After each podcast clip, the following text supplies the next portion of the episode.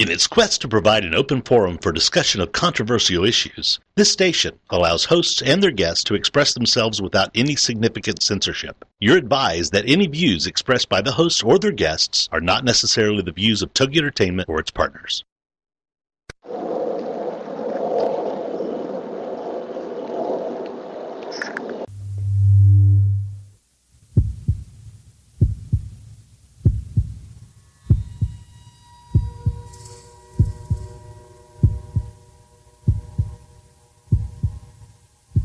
Come with us on a journey into the unknown, the unexplained, and the unbelievable. We will test your senses and challenge your beliefs. A world where science and religion clash. Or do they? You will meet real people and hear real stories, but you will not believe. You will witness strange sights and hear strange sounds, but you will not believe. This is the New England Ghost Project. Welcome to the evening, everyone, and welcome to another edition of Ghost Chronicles International. I am Ron Kolek, your host, the gatekeeper to the realm of the unknown, the unexplained, and perhaps the unbelievable, New England's own Van Helsing. With me, I have a very special co-host from across the pond. He's a parapsychologist and all, all around good fellow, Mr. Steve Parsons. Hi, good evening, Ron. How are you? Uh, well, I'll thank you for the compliments as well. No compliments, just truth. How's it? Uh, how's your weather over there? We're having uh, well, we're all flooded out over here. Flooded out as of rain. Flooded out with rain. Lots. We've um, some places have had a month's rain in one day. Really? Yeah, really. It's uh, it's a bit soggy, and I'm sure when uh, when our guest comes on, um, he, I think um, they've had it worse where he is. Well, actually, I think he's with us. Byron, you there? I am indeed. No, it's sunny down here. I've, uh, I've got my suntan lotion on. I'm kicking back and I'm having a Foster's. no, you're not. no, I'm not. No, no. It is indeed raining, Ron. Uh, it, we have umbrellas and we have roofs, so we're okay. We're, we're a hardy bunch down in Devon. Oh, it's, it's sunny here. Oh, thank you. Thank you for that. I, am sure that uh, it's going to rain soon, though, Ron. It's, you, you're in New, New England, eh? Yeah, but it doesn't last. New England's like, I, if I could pick a place in the world to be, I would pick New England. It's just got like a great weather system that comes in and out. I mean, we get the occasional hurricane uh, or northeaster, uh, but you know, we have all the seasons. It's always changing, always different. So I, I just love it here. So, anyways, no mudslides, no earthquakes. Well, nothing really too big to speak about. So I'm good with it. Anyway, so maybe this weather pattern has got something to do with this uh, 2012 thing there. What do you think? Armageddon's on its way, or end of the world, end days? I don't Revelation? know about Armageddon, but Halloween's on its way. does, it, does it make any difference, Steve? Halloween, um, you know, to a, to a scientist, surely uh, Halloween shouldn't make a difference to you, would it? I don't. Hang it doesn't to me. I, I don't on, care. Hang, hang on a minute, Byron. Who's interviewing who tonight? Yeah, yeah. You tell him, uh, Steve. Just, uh, just for the record, Byron, uh, there's only the Bristol Channel between us, so uh, all that rain that you've been having, uh, you keep sending it our way. So if you could divert it a little bit, send we'll it to Bristol. We'll certainly um, try. Yeah, because you're sticking out into the Atlantic to the south of us. I'm in West Wales, so we're just a little bit above you. Uh, right, there you go. Yeah, you think with all that hot air coming out of Devon, it would uh, kind of deviate anyways. Cool. Well, yeah, probably. Well, well, Devon is actually uh, almost a country in its own right. Um, it was uh, many, many times Devon has tried for independence, and many, many times England has tried to get rid of it. Yeah. Well, I'm not I even touching you'd, you'd, be, you'd, you'd, be cutting away part of the good bit of uh, the England. Then, really, it's the largest county or one of the largest counties, and um, uh, and I think one of the best, really. Dartmoor. It's got Dartmoor. It's got lots of coastline. It's a brilliant place to live. I love it. It's fantastic. One thing there we certainly do having go on, one thing we certainly do have in common, um, these westerly uh, regions of the United Kingdom, is we probably have the uh, the highest reported number of paranormal phenomena, folklore, mythology. Um, I think it's because we have the, uh, the I don't know it's our remoteness, um, whatever it is, but Devon, West Wales, Cornwall, all of the western parts of the United Kingdom certainly do share quite a, a common heritage of folklore. Yeah, I, I actually have a, a good question.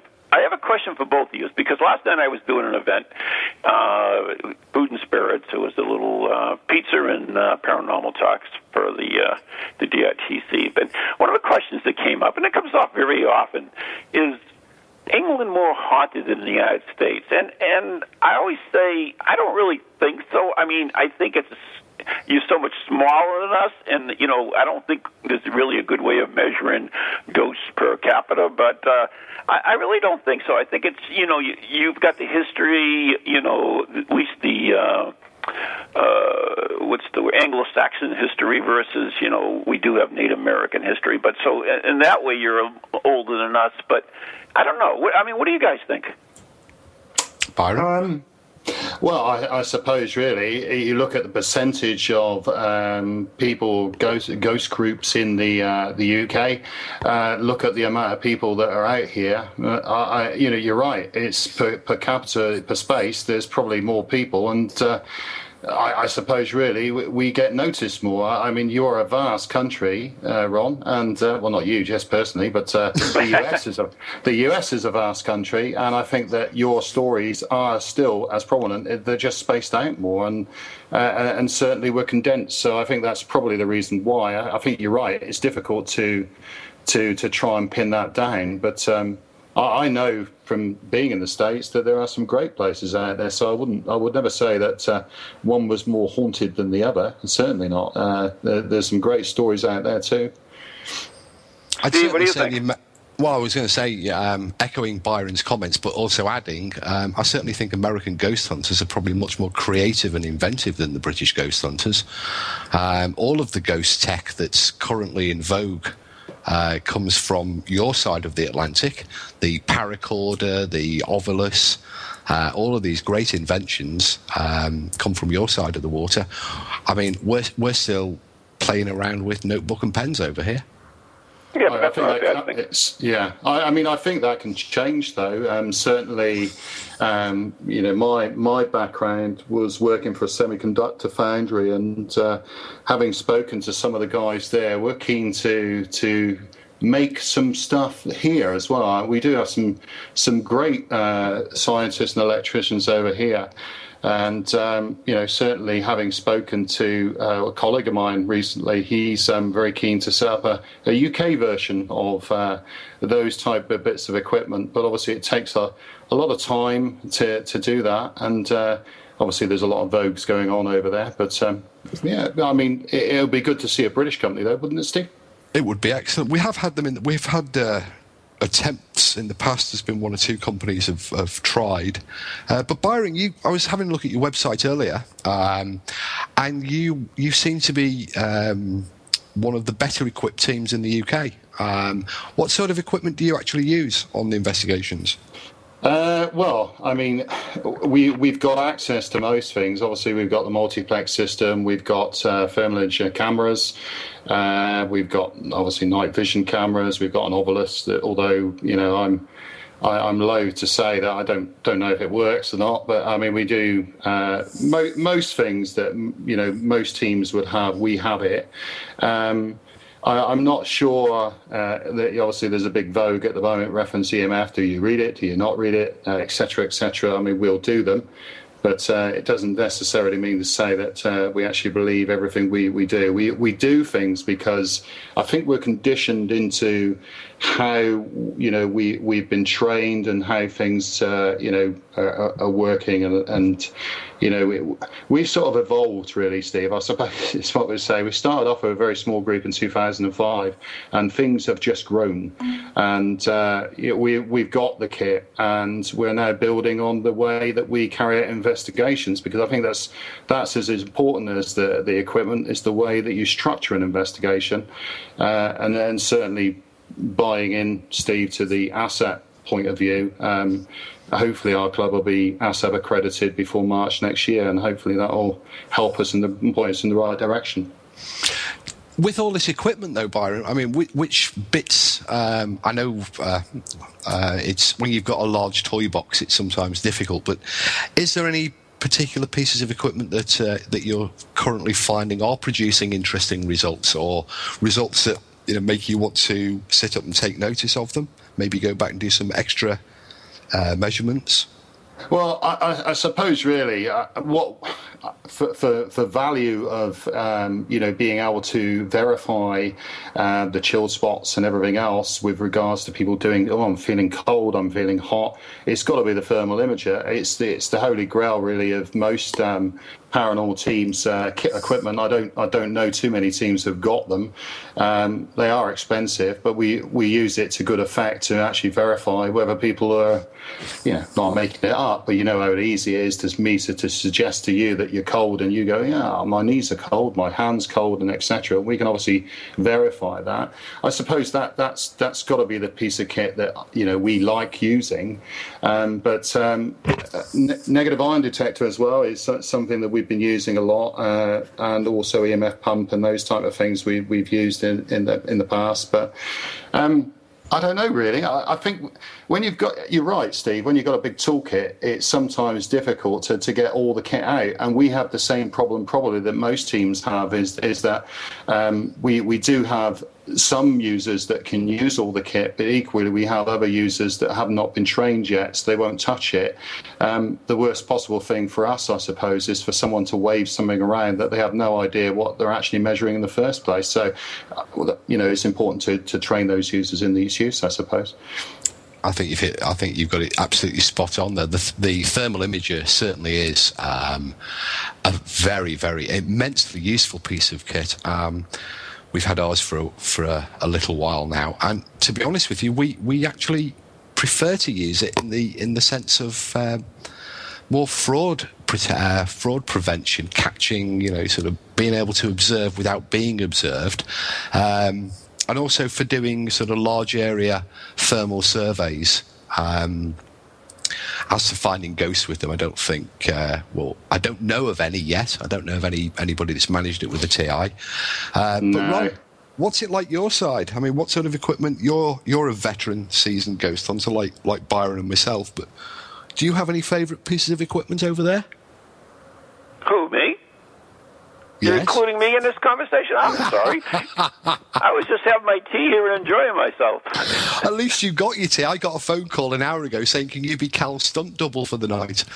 yeah, you know what? I must be English because I, I drink tea and have cucumber sandwiches. Well, that's very English. We don't have them over here. anyway, and Ronald's my name. That's English as well. Interesting. Anyway, um, you know, I, I know that that uh, you know, like Kieran and I think you too, Steve, uh, really don't take much credence in EMF. Um, and I know Cal as well, like Cal Cooper. Um, well, no, it, uh, it's important that you that you uh, that you include it when it's relevant to include them. Um, but what where I think we do have issues with EMF is this relatively recent vogue for not measuring EMF, but using EMF meters to talk to the dead yeah. uh, as communication devices. Uh, that's mm-hmm. where that's where I certainly have an issue with them. Well, I, sorry, so, sorry, Steve. I think you, you're perfectly right there. And I, you know, recent investigation, I was seeing uh, people use the K2 meter as uh, as just, you know, that. Uh, to be honest, I, I, think anything that's not been calibrated or, or fit for use should be chucked in a bin. But uh, that's just my own opinion. As you know, go, ghost clubs they set out with the cheaper models of EMF meter, and um, well, you know, you, you can wave these things around and you can create all sorts of readers just by waving them. So, you know, it, it's you're, you're, quite right, Steve, and I think that um, you know we, we still use them, um, but we use the TriField meter. It was a bit more expensive, but we use them to to measure and get baselines prior to an investigation.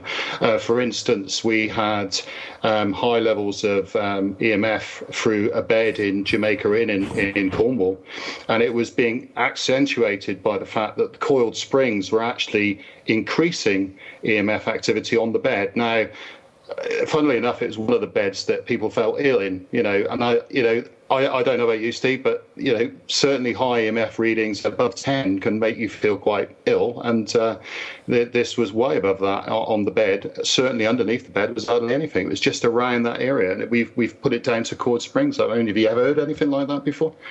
Uh, well, I mean, I, it's. Um, I think people have, have tuned in to hear more about uh, haunted Devon than ParaScience, but certainly we have a, a case on our website that uh, strongly reflects that, where the uh, electromagnetic fields were well, well above hundreds of times normal, and that was certainly um, creating health issues for the people involved. Um, so, yeah, I think it's something that we do measure. Um, we don't measure it as often as we used to do, and in fact, all bar one computerized EM, EM system now, we've retired all our handheld stuff and put it all in the uh, in the reserve kits. We we just don't bother anymore with it. Um, I was gonna, I was going to come back and say that even the original work by Persinger, um, which led to a, the the sort of interest in EMF studies within uh, para, para, parapsychology and psychical research, has been contested. So you know, there's not even a clear cut case anymore for measuring it.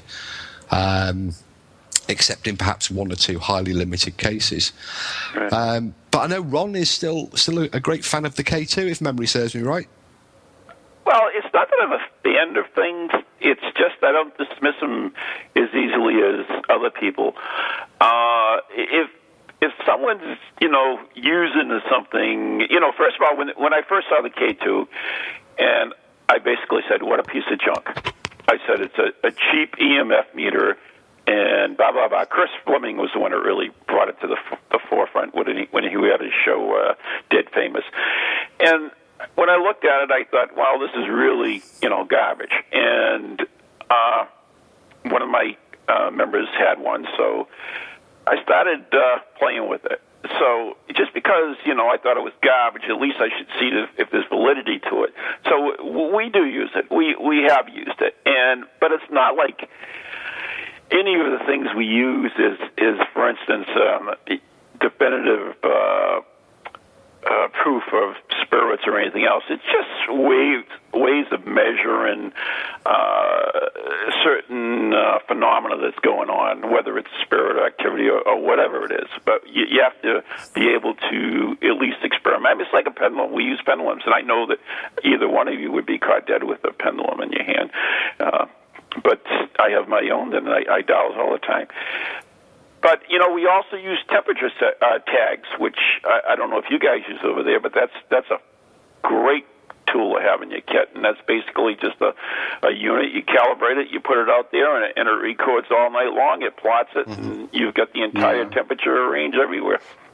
Yeah, so, we yeah we use those, and they they are really good bits of kit. You know, um, uh, to take the temperature every ten seconds is far more reliable uh, letting the USB um, thermal logger take it than uh, than sending some poor individual out every ten seconds to go and check the temperatures in various locations. So yeah, they're really cool.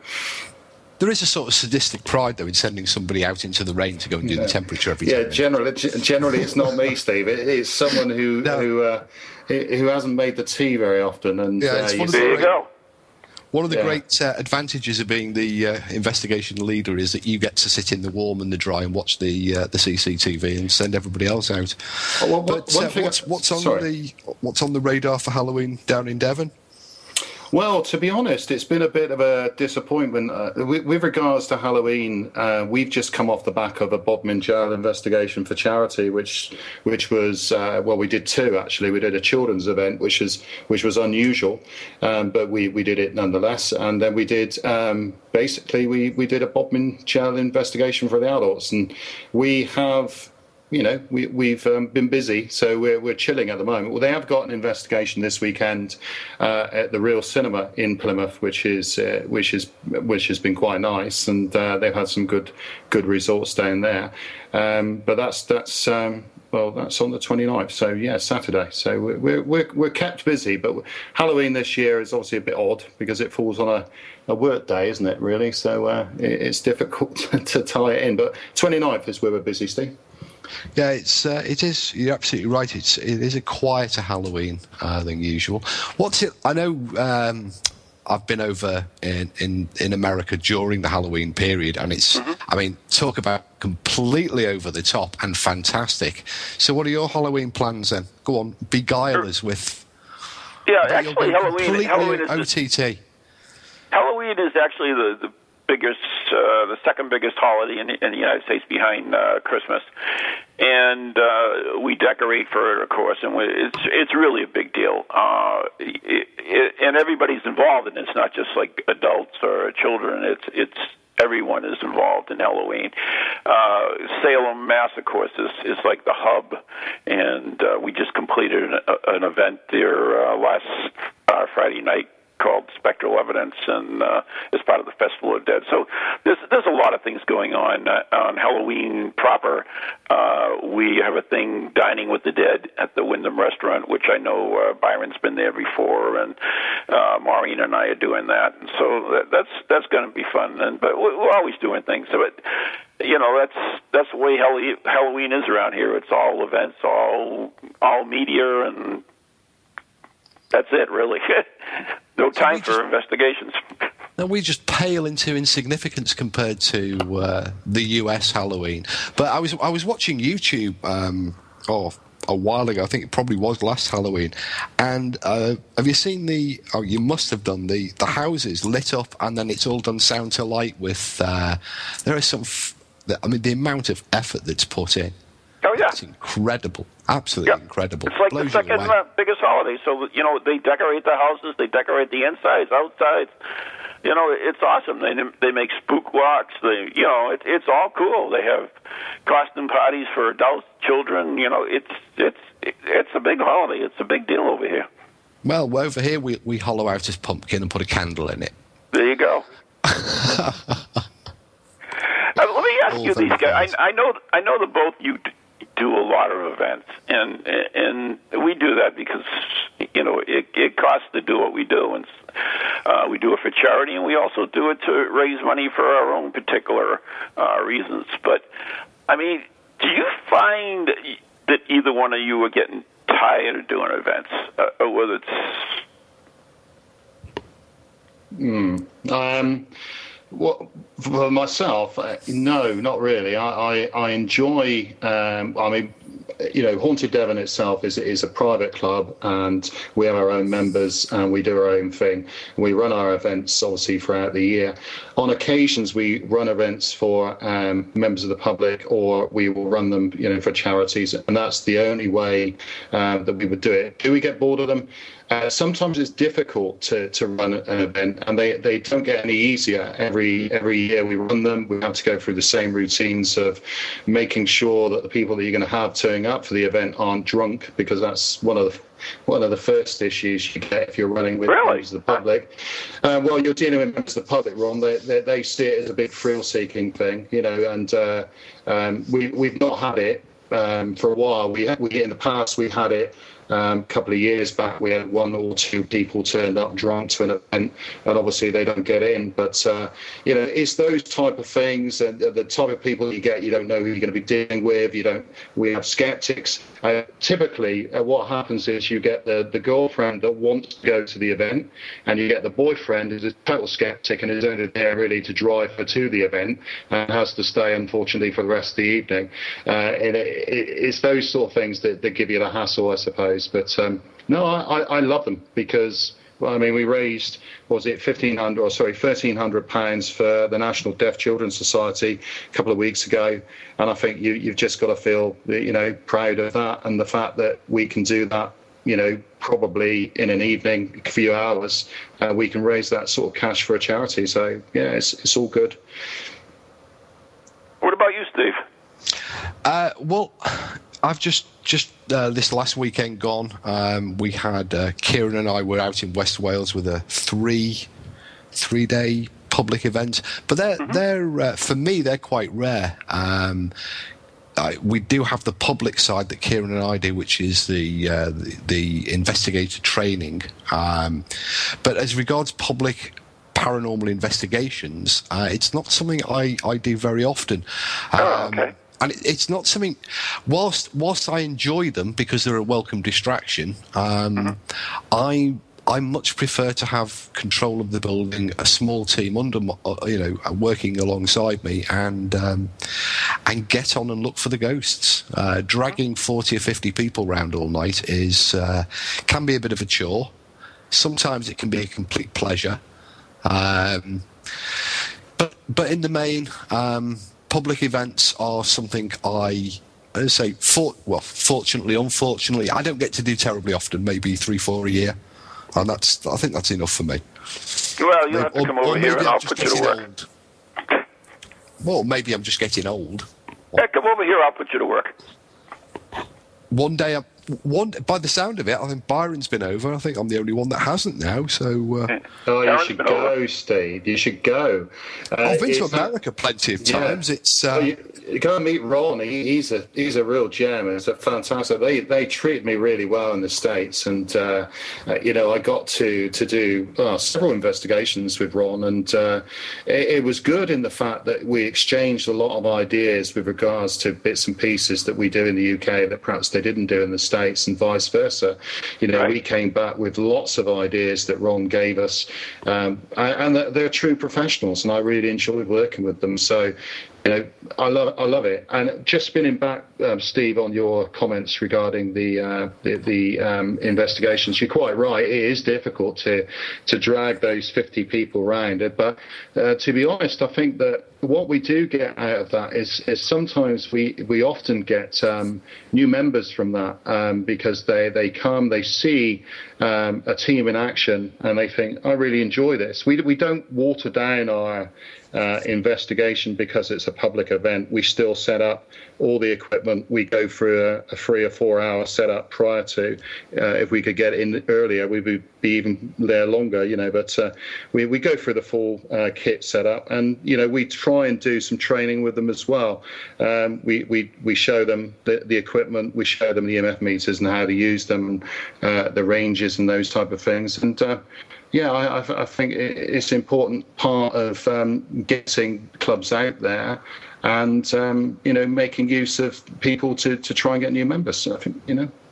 Mm. I mean, I, I, I, fully take on board what you're saying about um, the educational side, the, the, the showing them what what uh, the methods that we use, um, and that's that that really is important, and that's why Kieran and I are focused on the "So You Want to Be a Ghost Hunter" uh, training events. Right. Um, but the the uh, actual uh, public events, uh, ParaScience are probably different because we don't have open membership. We're not we're, we we don't recruit. Um, we're a very small group uh, because because we like to keep it that way. Because oh, that's, uh, that, that's pretty good. And uh, we have to well, actually take a break right now, uh, Steve. So excellent. I have to inter- interrupt you. Uh, you can go grab your tea or something. I don't know. Anyways, you are listening to Ghost Chronicles International with Steve Parson and our very special guest Byron Jackson here on TogiNet, Ghost Channel, and Pararex and beyond. We'll be right back after the following messages.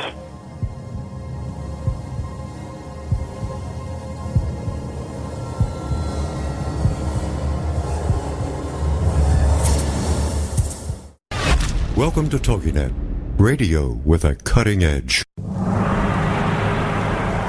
Everything you heard about witches is true. Halloween is the time of year when the shades of the dead whisper from forgotten places and spirits walk among us. The witches of Salem, Massachusetts honor this time with Festival of the Dead, an annual event series that explores death's macabre customs, heretical histories, and strange rituals. Founded by Salem witches Shawn Poirier and Christian Day, and hosted by the foremost authorities on the spirit world, Festival of the Dead beckons guests to step through the veil into a mysterious realm where spirits await you. To learn more or to purchase tickets, visit festivalofthedead.com or call 978 740 9783. Happy Halloween!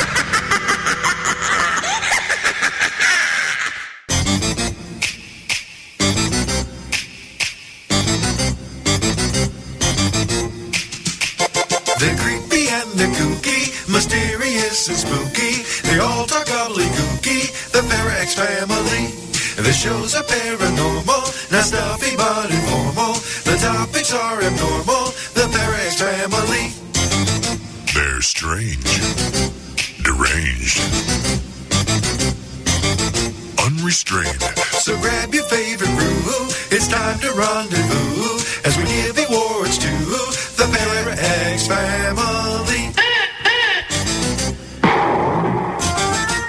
6,427. All right. Hi, I'm Ron Kolek, author and lead investigator of the New England Ghost Project, New England's own Van Helsing. And I'm Ann Kerrigan, the blonde bombshell, and I'm the lead investigator of East Bridgewater's Most Haunted. And we'd like to invite you to tune in Ghost Chronicles, The Next Generation, every Wednesday night at 7 p.m. Eastern Standard Time on www.toginet.com.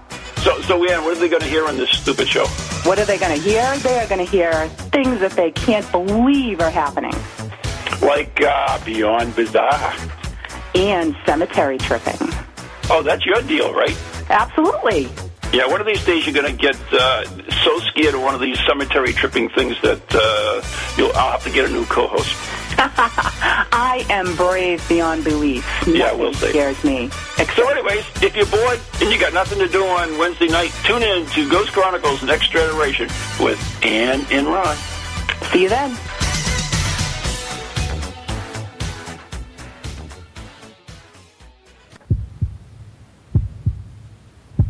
And we are back. You are listening to Ghost Chronicles International with Ron Kolek and special co-host Steve Parsons and our very special guest, Mr. Byron Jackson, here on TogiNet, Pararex Ghost Channel, and beyond. If you have a question for us, you can join us in either the Pararex or our TogiNet chat room and uh, relay it there. Or you can call at 877-864-4869, 877-864-4869. So you guys heard that Ghostbuster song. What do you think of that? Are you tired of hearing that, or what? Well, no, every time you play that jingle, I keep reaching for my phone because that's my ringtone. Oh, is it really? so you embrace it. I mean, a lot of a lot of ghost hunters actually hate the Ghostbuster movies, and, and I don't. I actually love them. Uh, what, what's? I mean, how do you feel about them? Well, I've got um, me. I've got. Sorry, I've got my Hoover on my back. I'm ready to go. Um, I'm, I'm here. I love it. Have you seen one? I think it's I think it's off my Facebook profile at the moment, but uh, one of the, my Facebook profile pictures shows my Ghostbuster tattoo. So, Oh, there you uh, go. And and I've currently got a Ghostbuster belt buckle on tonight. So yeah, I embrace it. I think I've uh, I've got quite a collection of Ghostbuster memorabilia from tins, genuine tins of Ghostbuster ectoplasm, through to lamps and models and marshmallow stuff. And yeah, it's a great film. And hopefully, hopefully, in a other year or two's time, we'll all be settling down in the cinema to watch GB3. That's right. Uh, well, I have to, you brought up something interesting, and uh, I'd actually like your thoughts on it. Ectoplasm, you know, that snotty stuff that they supposedly collect. What's your thought? Does it exist? Well, it certainly exists on my shelf. There's two tins of it. Um, I know. I mean Ghost- the real stuff. Ghostbuster ectoplasm energy drink. Mm-hmm, Um, well, there are there are certainly collections of it within the Society of Psychical Research uh, library uh, and archive, uh, but all of the analysis that's ever been done uh, on ectoplasm um, doesn't come to any conclusion, any other conclusion, uh, that it's normal. Uh, it comes out as butter muslin, it comes out as egg white. Um, Although we don't really know what ectoplasm should be. Perhaps it is um, butter muslin and egg white and There you go. normal, you know, or should it be some nasty bodily secretion? Yeah, you know, I actually go there. I actually got slimed on a on a case once. You got slimed. Slimed. That's what I think you said. Yeah, I thought you said. Absolutely. This this was when I first started out years and years and years ago. I think we Um, should change the subject now. What's that? I said I think we should change the subject quickly. No, no, no. This is definitely you're going to hear it because uh, I want to find out if anybody else is this happened to. I, I know it has, but uh, anyways, about uh, when I first started out years and years ago, um, I was shooting in a cemetery uh, called uh, Old Hill Burial Ground, and it's it's a rundown cemetery, and uh, the graves are uh, pretty bad shape. Their rodents have dug holes into it. You can actually see the skulls and the the bones and so forth. And um, I was shooting one of the graves with infrared film, and then all of a sudden, from my wrist to my uh, elbow, uh, was covered with a black, thick, oozy goop that burned and there was nothing above me because I was in the open, and there was nothing on the ground or below me. It just appeared on my arm, and it kind of, you know, I didn't like it because it did burn. So I, all I did was try to get it off. But to this day, it's like the biggest mistake I ever did was not taking a sample of that. And you know, I do have a scientific background, and I don't have no clue why I didn't that day. But uh, uh, yeah, I've had that example, and then uh, since then, I've known four other cases where the same black oozy goop that Brian uh, has uh, showed up in. So I have no clue what it is or, or what, it, uh, what, but it seems to have something to do with paranormal activity. Uh, that's all I can say. I certainly I've never come across anything like that. Um, I am aware of uh, instances relating to uf- ufological reports where slime uh, has fallen from the sky, uh, mm-hmm. and also it's there are some animal. Um, certainly, after um, heavy rain, you can get slime-like deposits on on some, you know, perhaps in the grass or on paths. Yeah, that makes sense. Is, yeah. Which is normal secretions that have sort of washed out from the animals. Um, what about you, Byron? well, I've never had. I, no, um, certainly never had any sliming going on down here, but uh, it's uh, it's something I'd like to see. I have to say, and uh, if it happened to me, well, who knows? I, would probably do the same as Ron. You, you just you, would be quite gobsmacked, I think, if that happened, and uh, you, you then try. Uh, and, and someone pointed out earlier, you know, if they if you're in a place on your own or you're doing an investigation and um, something like that happens, the, the natural reaction would be uh, just to, to carry on doing whatever it is that you're doing. You, you generally forget uh, to, um, you know, sometimes you would forget to, to actually record any of this stuff because you're so excited with what's going on. And that's why it's good to have a small team, as, Steve said, so that you've got someone monitoring what is happening and someone who's, who's just standing back and say, well, I'm not actually part of this investigation. I'm monitoring what's going on and I'm recording everything. Um, but th- then you don't miss anything. But um, yeah, See, the, the thing, was, thing about it, Byron, the thing about it, Byron, it, it wasn't really an investigation. I was just out with uh, a Franciscan monk who, uh, if, he was the one that introduced me to uh, infrared photography, and we had loaded up our cameras to go in this investigation, which got canceled. So we we basically just wanted to shoot film, and so we went in there. So we, it was it was not like it was an investigation. We were just you know shooting for the sake of uh, shooting uh, the film up, and you know seeing what we'd get on it. Uh, so and, and it was also like as I mentioned, probably in the first year that I started uh, paranormal investigating. So I mean, I was a newbie at, the same time, and uh, it, it was an interesting experience, but experience. But I have at least four instances where this has happened to other people, and not outside. I mean, sometimes inside a house. Uh, the Fat's restaurant in Merrimack, New Hampshire, the, the waitress has happened to the, her in the ladies' room. Uh, Witch Hollow, and uh, there was a house uh, that it would actually uh, appear out of the air. Basically, they couldn't understand it; it would just appear on them uh, inside the house. And, and then there was another case as well. So um, I have no clue what it is, and uh, I've never run into it again. And all these early cases, uh, were, I mean, all these other cases were early in at the same time. So, uh, you know, not the exact same time, but early in uh, my career. So it's interesting, but I, I really haven't heard anything about it again, or, or witnessed it again. What certainly is interesting is something else that you, you mentioned right at the start, Ron, was the you weren't investigating, and the number of accounts of people encountering uh, unexplained phenomena Mm-hmm. when they're uh, they're ill-equipped to investigate it. They might be quali- fully fully you know active investigators, but the one night that they go off for a ramble um, or go into a house just for you know a stately home or a or a, a castle, just for a day trip, just to visit, just for giggles. yeah, that's when it's going to happen when you're least Yeah. expecting it. I think Uh, actually, Steve, there's a there's an ASSAP report that said that uh, quite a high percentage of investigations that sorry uh, sightings uh, take place in an after in the afternoon. So uh, it, it's definitely um, you know when you're out with a trip with your your mum or your your sister or whoever, that's the time that you're going to see stuff. And um, certainly Berry Pomeroy Castle in in Devon is notorious for that. Um, the majority of the sightings at Berry Pomeroy are seen in, in the early afternoon uh, and early evening. Um, certainly not not much happens at night, to be honest, but a lot happens in the afternoon. So strange stuff. Well, it's the same with uh, we have castles in Pembrokeshire, and again, it's when the visitors are there during the day, when it's open to the public. Um, people are wandering around, eating ice cream, enjoying the enjoying the, the history and the scenery. They're the people who report the phenomena, and yet come come middle of the night, that's when the ghost hunters tend to flock to the castle. Uh, never really understood why, but.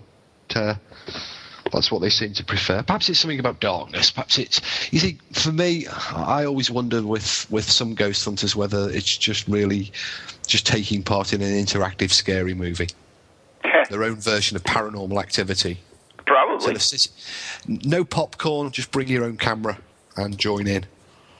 Yeah, Well- I think there is. I think there is a lot of that that, that goes on, and, um, and and certainly, you know, I- mean, our our club is um, first and foremost a paranormal investigation group, but equally we are a social group. We we interact with each other and we get on very well. And I think it's important to trust those members in your group before you go and do your investigation because you want to be able to say hand on heart that something that's happened. And just as you said earlier on, Steve, the use of thermal imaging equipment to prevent fraud. Um, you, you want to be, you want to be 100% certain that you can trust every member of your group. Uh, and you know, I, I say this hand on heart that you know I trust all of the team that I work with, and uh, I know that not one of them would would try and. Embellish the truth so should we say to try and make things uh, sound more you know more appealing to to those around them. Um, but we we've certainly had examples where you know you think well that is really peculiar that you know how did that happen? You know and you just have to accept the fact that sometimes things will happen. You won't be able to explain them. And um, you just log them as best you can and try and verify those details. I'm, I'm just hoping that there's going to be a national um, database at some stage with regards to sightings and uh, you know, a good um, methodical way of getting some some recordable data. The, the only into it. problem with the only problem with that, Byron, is, is it, it's been attempted many, many times in, in Yeah. the U.S.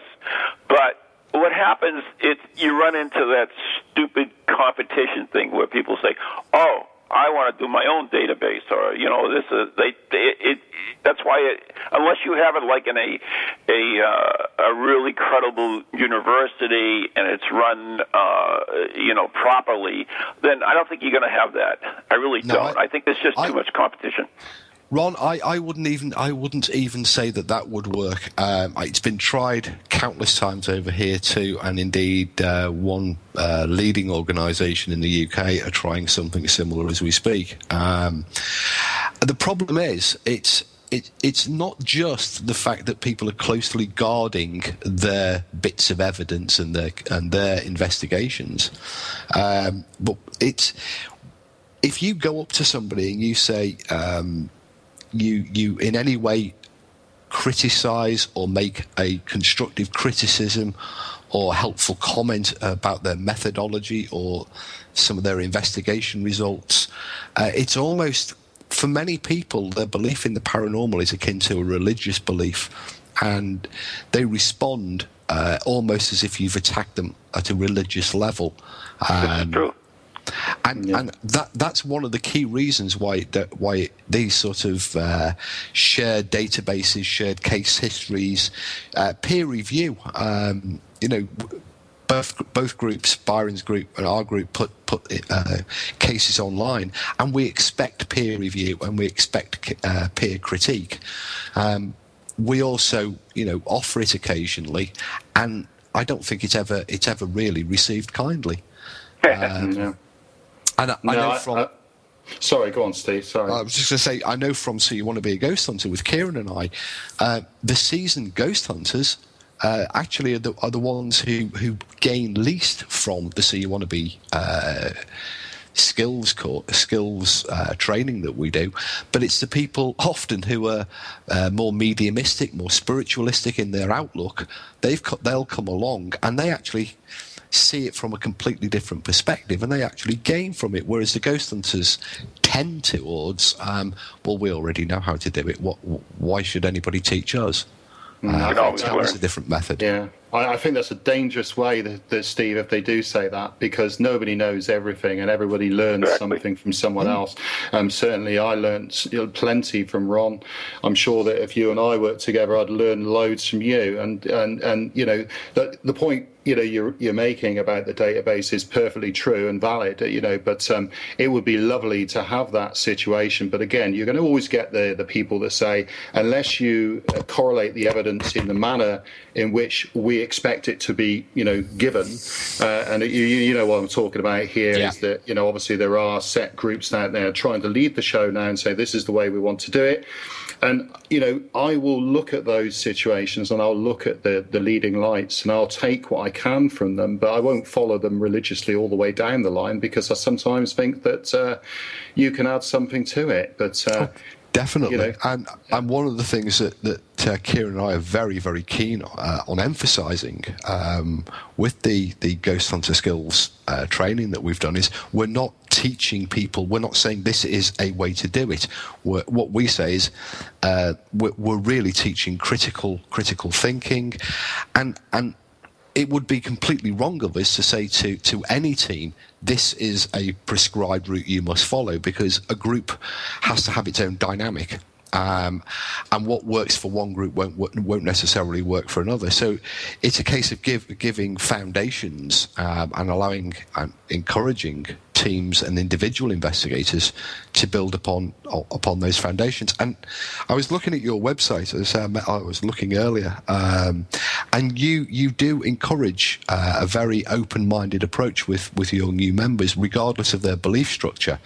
Um, you know, you, you, you do seem to be encouraging all the all the beliefs, which again is absolutely vital to get a balanced view of of, of investigations. Yeah. Um, I mean, what sort of proportion do you fi- do you find that when people arrive in the group, they, they, they arrive as skeptics and become believers, or arrive as believers and become open minded? How does it how does it work out once people sort Well, of I, get I out think there? that i- in the majority of cases, most people come as uh, you know full blown believers, and they they um, you know they believe in life after death, and they're strong believers in, in everything spiritual. And um, I, I think what happens with most people when they investigate is they go through stages and uh, you know certainly the first stage is the excitement phase of being in the dark just as you said the paranormal activity movie being revisited. Uh, then they go through the boredom stage and uh, it's uh, it's not quite as glamorous as it all makes out to be. Paranormal investigation can be sort of you know 364 days sat in the quiet and you'll probably get one hour's worth of activity. Um, and and out of all that I think what you get is you, you get some spiritual you know we, we we believe in everybody has their own belief and, and we certainly would not stop a spiritual person. Um, you know we still go through the routines of uh, opening up and closing down spiritually. And you know um, there are people in the group who would who would sit there and say I don't actually believe it but I'm going to do it anyway because I respect this person. I respect them as a person. I expect their you know I respect that they're a medium and I'm going to do it. Um, and, and certainly it's the other way around Steve to- be honest. They, they come in as full blown, and they, they probably come out the sausage factory at the end saying, "I'm not quite I'm not quite so sure that I do believe and buy into everything now, but there is something there." Um, and and certainly, you know, myself, um, you know, I started off um, probably you know a bit 50-50 and I've sort of I've not really shi I shift now and again. I, I go I jump off the fence and I jump straight back into the spiritual side because I've seen something that was really interesting or I've experienced something with a medium. And then two days later I'll be back back on the fence again and I maybe jump back into the um, the technical side to get a rational view of something. So yeah it's a mixed group and I think most groups out there should be like that. And then you know there's no issue we, we've got a sort of good split of people, and uh, I enjoy working with the group. It's, it's a fantastic I, group. I know we're running out of time, so I, I do have to mention two events that we have coming up. So I want to get that in before I forget and get yelled at. Uh, first of all, on Saturday we're doing a ghost hunt investigation, ghost hunt the paranormal experience at the Victorian Mansion in Gardner. Uh, join us for uh, pizza and a ghost hunt. There you go. And on Halloween, Maureen and I will be at the uh, haunted Windham Restaurant for another Dining with the Dead uh, special edition. So those are both on the website, which is uh, the letter N, the letter E, ghostproject.com, neghostproject.com. But, uh, you know, guys, I, I, I, my last book uh, is 365 uh, ghost a day, 365 ghost stories from around the world, and it, it, it's a lot of you know short little ones. But one of the stories in it, and this is your neck of the woods, and it's probably the, the most famous ghost picture of all, and that's the the Lady of Raynham Hall. Uh, Ah. uh, what what what is your thoughts? I mean, this this king, you know, this is your your uh, turf. So, what's your thoughts on it? After you, Byron. Me, I thought Um, I would drop you in it first. Well, no, I mean, you know, for, for, without knowing everything about the case, I think it's really impossible to, to you know, and, and again, you know, do we believe everything that's been written? Do we believe that the evidence hasn't been tampered with? You know, I, I'm being truly sceptical here. I don't, I, I can't really say unless I'd, I'd actually been involved in the evidence gathering in the first place. I know that sounds a bit of a cop out, but it, it's, it's like you know being shown a photograph on on you know Facebook and say what do you think of it, but you don't know how many manipulations have taken place prior to. Well, what about you, Steve? You- Yeah, this is way before Facebook, my friend. Well, well, one of the interesting things about the Brown Lady of Raynham um, is that it was again it was an unexpected moment. Um, but Exactly. I was at uh, the uh, a, a conference for the Society for Psychical Research about three years ago, where one of the uh, the researchers had done. So, he discovered some uh, earlier generation prints of the Brown Lady, and he'd done some. He'd spent some time doing photographic analysis on the on the image, and had reached the conclusion. Um, and presented this conclusion that overall he considered it to be a double exposure. Um, and he, he, on that basis, the, the, the brown lady was uh, was therefore a fake. However, um, as as uh, was pointed out with great delight to him, he was working from a print and not an original negative. and a print of and a print, of course, is a separate photograph in its own right, and it's perf- more than perfectly possible that either the negative moved in the carrier or the paper moved on the printing board, and therefore would have you know created this double this this blaring and double exposure effect. Um, I, funnily enough, we, we were actually uh, uh, using that particular image over the weekend as an example of one of the relatively few ghost photographs that remain to this day unexplained. And I think that's my point. I think that's my, my take on it. I don't think we can explain it, and therefore it's probably as close as we're going to get to a uh, a ghost photograph at this stage. I, there you go. I, I agree with you, Steve. I, I, I think it's interesting. I mean, I can't. Of course, I was in the air. I never saw the original. So, as far as that, I could never tell you it's a hundred percent ghost picture. But uh, the story behind it is interesting in itself. Where where these weren't ghost hunters. These weren't, you know, anybody really looking to uh, capitalize us. They were doing a job. Uh, you know, the the whole part of it is interesting, and and, and I find it more uh, credible than uh, a lot of the stories, uh, photographs that are out there by actual ghost hunters that were looking for ghosts. Well, one of the first things that I mean, we get sent, and I'm sure it's the same for Byron, dozens of photographs um, Oh, yeah. every, you know, almost every month, um, asking for people, you know, uh, can you have a look at this? Tell us what it is. And do you know what? The first question you have to ask is, why did you take the photograph? Because you know, you get sent a picture of a blank wall with the claim that you can see a face in it. Now, I don't know about you, but I've never taken a picture of a blank wall, uh, and it would strike me as a rather strange thing to do anyway. Um, so, you know, always I always ask, why did you take the picture? Uh, what you know, what prompted you to take the picture? Um, you were saying about time, Ron, and one thing. I mean, I've mentioned uh, Haunted Devon's website, and I've got to say it's it's really really good to see a website that isn't most haunted green and black. Um, uh, so many of them over here are. Um, Yeah. But um, I think you better give it a plug. Oh, well, thank you, Steve. It's uh, www.haunted-devon.co.uk. And uh, yeah, we did move away. We've gone a bit modern and uh, it's still work in progress. There's plenty more to put up. So uh, thank you for that, Steve. It We- gives us we a great just- deal of we're just moving in about the right out- direction. We're just about out of time, guys. I think there's under 30 seconds left. Uh, Steve, anything you would like to mention, your website and so forth? No, no, I've I've done my, my uh, um, I did my plug when I was last on, so uh, tell Steve, it's come Haunted down. Devon's night. Yeah, you must come down, Steve, and uh, visit us. I, I know that Kieran came down at some stage, so please do uh, get in touch after, and we'll uh, try and get you down if if you're up for it. Yeah, yeah, always up for a trip out, um, Yeah. and always always up to go, to spend time with a with another good team. So yes, uh, we'll stay in touch. Get some cider in you. Okay. some Welsh laver bread then. All right, okay. Now, that was interesting because we just got the uh, two minute bell, so I don't know if we have two minutes left or, Oh, or that well, was is the end of it.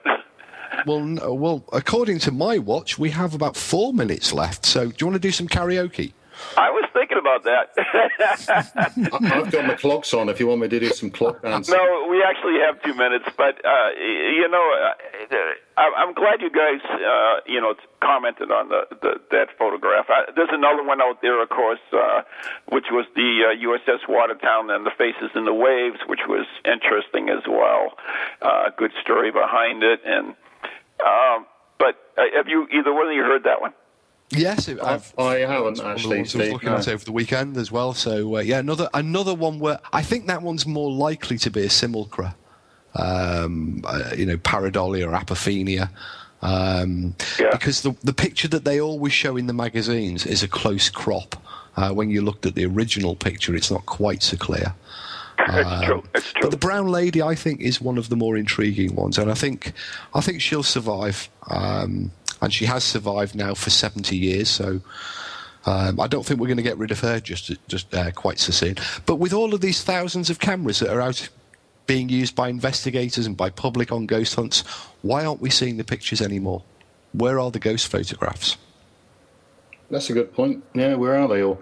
I, I mean, I, I was shown a good one the other day, and uh, it, it's a it's a lovely picture, and I must I must get up onto the uh, the website. It's a 17th century gentleman, and that's what's been portrayed.